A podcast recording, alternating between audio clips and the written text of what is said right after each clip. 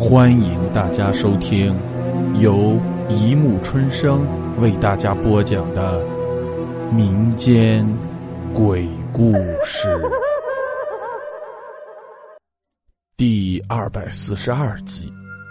降头，曼谷午夜还是感受不到半点寒冷，闷热的天气把天空上的月亮蒙上了一层淡淡的光晕，有些暗滑和低沉。才踏上古大罗的土地，胡斌便感受到了一股渗入内心的恐惧。虽说泰国是旅游胜地，但是关于泰国种种降头的传说，还是让人不寒而栗。好在刚刚从十八层地狱糜烂了一次，才让胡斌感到些许的安宁。十八层地狱是一个夜间娱乐场所，因为楼高有十八层。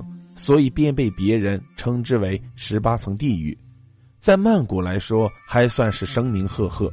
里面集结了来自全世界各地的美女，每一层的价格都不一样，越往上价格就越贵。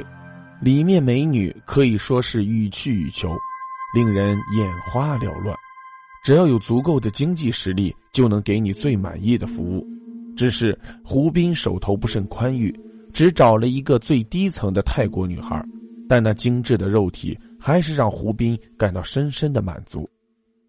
因为自己住的酒店离十八层地狱不是太远，胡斌便没有打车，而是选择步行回去。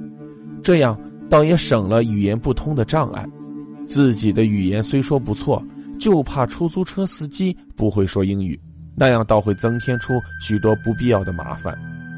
浓密的月色下，吹拂来的尽是湿热的晚风，但也让胡斌觉得有一股凉飕飕的寒意。因为是资本主义国家，道路两边不时会出现一些没有人居住的烂尾楼，这些楼房政府无权干涉，主人又无力维修，就只能让他们在夜里黑漆漆的孤单伫立。走不了多远，胡斌只听得烂尾楼里传来呜呜的风声。伴随着楼前的荒草浮动，影影绰绰的楼房让人的心脏跳个不停。但胡斌也没有太在意，只是加快回到酒店的步伐。终于回到酒店，胡斌匆匆洗了个凉水澡，便在床上躺了下来。打开电视，除了一两个英文频道外，其他全都是泰语的电视节目。胡乱调了一阵，只有一个频道还算差强人意。虽然听不懂泰语，但是从电视上还可以看得出来，节目讲的是电视主持人在巫师的帮助下去寻找鬼的方法。本来是不敢看这个节目的，只是好奇心不断驱使着自己观看这个节目，加之其他又没有什么好看的，胡斌便看了下去。只见电视里主持人拿着一个手电筒，在鬼楼里打开了一具鬼棺。看着阴飕飕的，只是主持人咕咕噜噜的说了一大堆胡斌一句也听不懂的泰语，只觉得云里雾里。不过这样也好，可以减少一点恐惧感。时间滴滴答答的过去了，看到最后鬼还是没有出来，这让胡斌有些失望，看得意兴阑珊，觉得没有什么可以继续看下去的，便关了电视，蒙头大睡。房间里静悄悄的。只有那个大钟不知疲倦的摆动着，滴答声中，胡斌只觉得睡意阵阵袭来，不知不觉就睡了过去。也不知道过了多长时间，只听见外面时不时传来阵阵呜呜的声音，胡斌惊醒了过来，但细细听了才明白是野狗的嚎叫，对，就像狼嚎一般。开始的时候是一只，逐渐的竟然有千百只狗在叫了起来。在家乡，老人们常说，如果狗哭的话是要死人的，但从来没有哪一位老人说过几百只甚至几千只狗一起哭的话会出现什么结果，因为在家乡从来就没有过这样的情况。如果硬要生搬硬套来推理，那会是要死多少人呢？胡斌只觉得。背后冒出了阵阵冷汗，这个酒店也是住了两天了，都没有出现过这样的情况。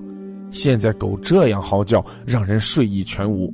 这节骨眼上，手机忽然响了起来，这把胡斌吓了一跳，从枕头下拿出来一看，屏幕上显示的竟然是一个“鬼”字。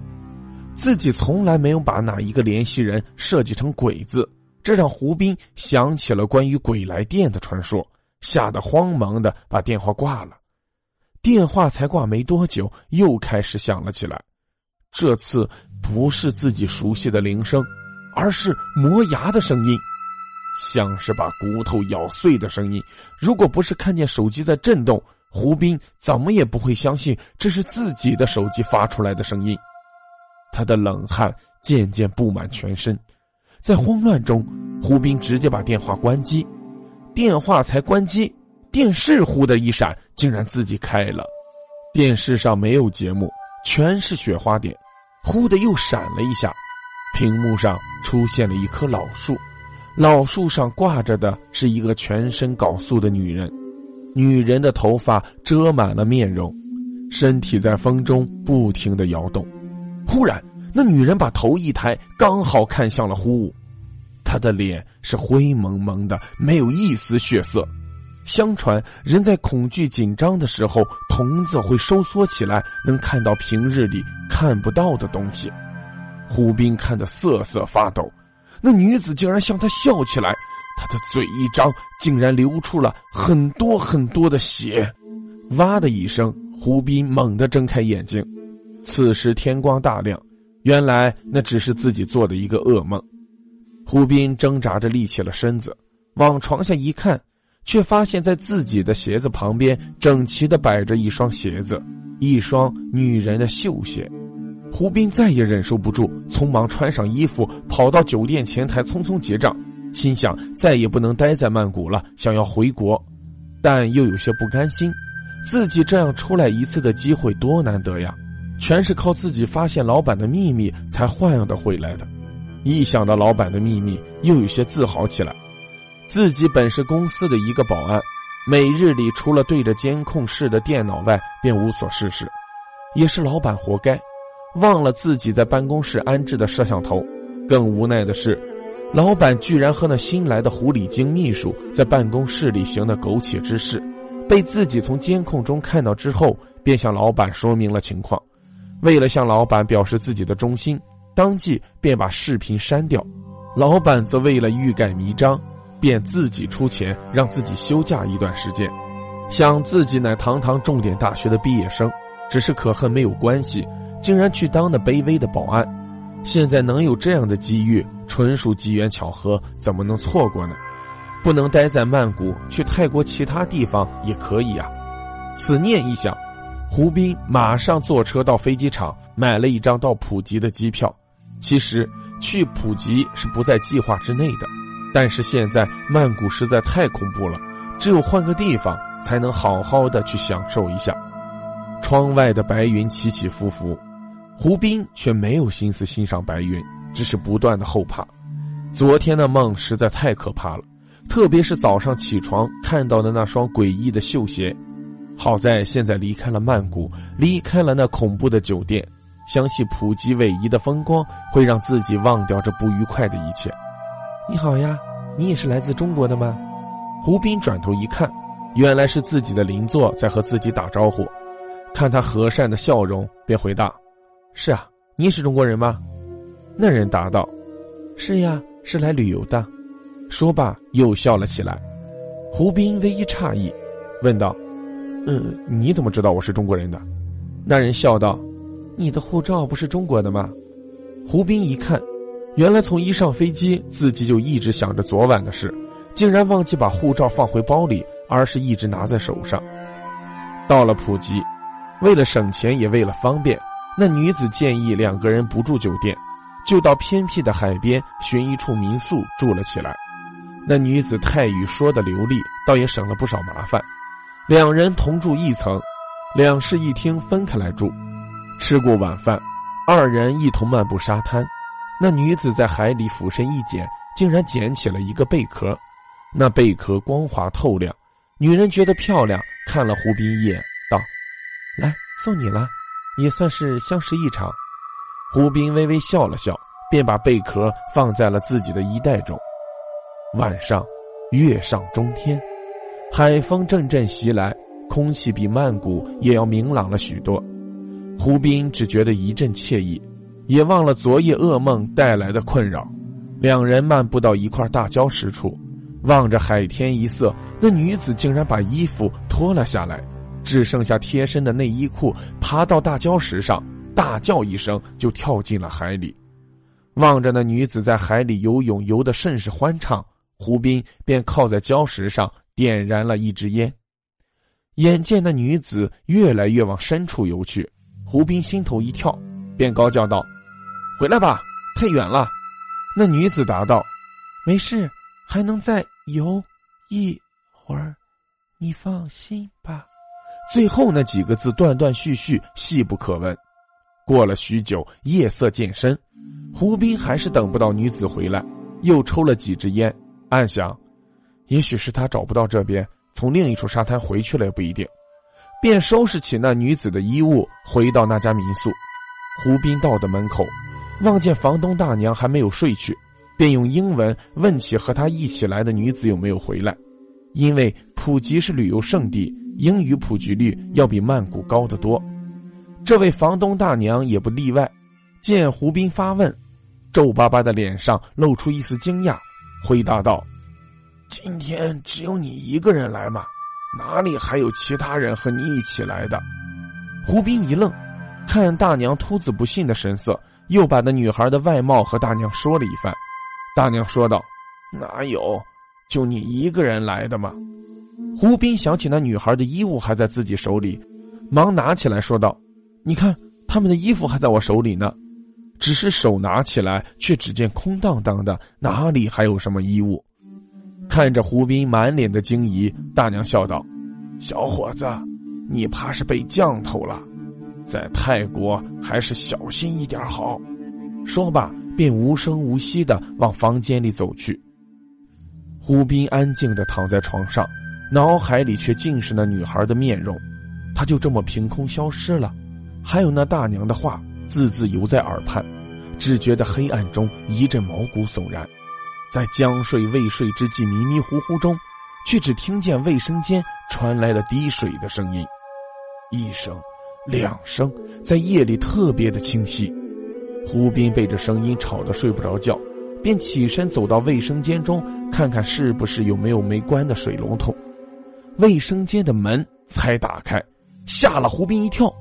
只见那个女子全身赤裸的吊在屋顶的水管上，两眼翻白，舌头吐得老长老长，一晃一晃的摆动着，就像是昨夜噩梦里的那女子一样。胡斌强行按耐住心中的恐惧，把女子抱了下来，却觉得她浑身冰冷，再也没有一丝生气。这时，灯忽的暗了下来，胡斌慌忙把女子放下，想要跑出卫生间，可是门早已锁紧，再也打不开来。胡斌不知哪来的力气，死死抓住那女子的尸体，往浴缸里一扔，爬在马桶上，想要从上方的窗户中钻出去。忽然间，马桶里竟然伸出一只手来，紧紧的抓住了胡斌的脚踝。那手在月色中惨白惨白，冰凉无比。这时，更是传来嘶嘶的声音。胡斌只见那正对着浴缸的镜子里涌出血来，就像是决堤的大坝般。很快，血水就铺满了整个地面，还传来了血腥气味。在血水的朦胧中，镜子里立出了一个影子。胡斌往后一看，那死去的女子竟然站了起来，讷讷道：“还我鞋子，还我鞋子。”一座孤零零的坟墓旁边，胡斌的尸体安静的躺在那里。不少前来普吉的游客正在与警察交谈着。最后，警察找到了一位目击者。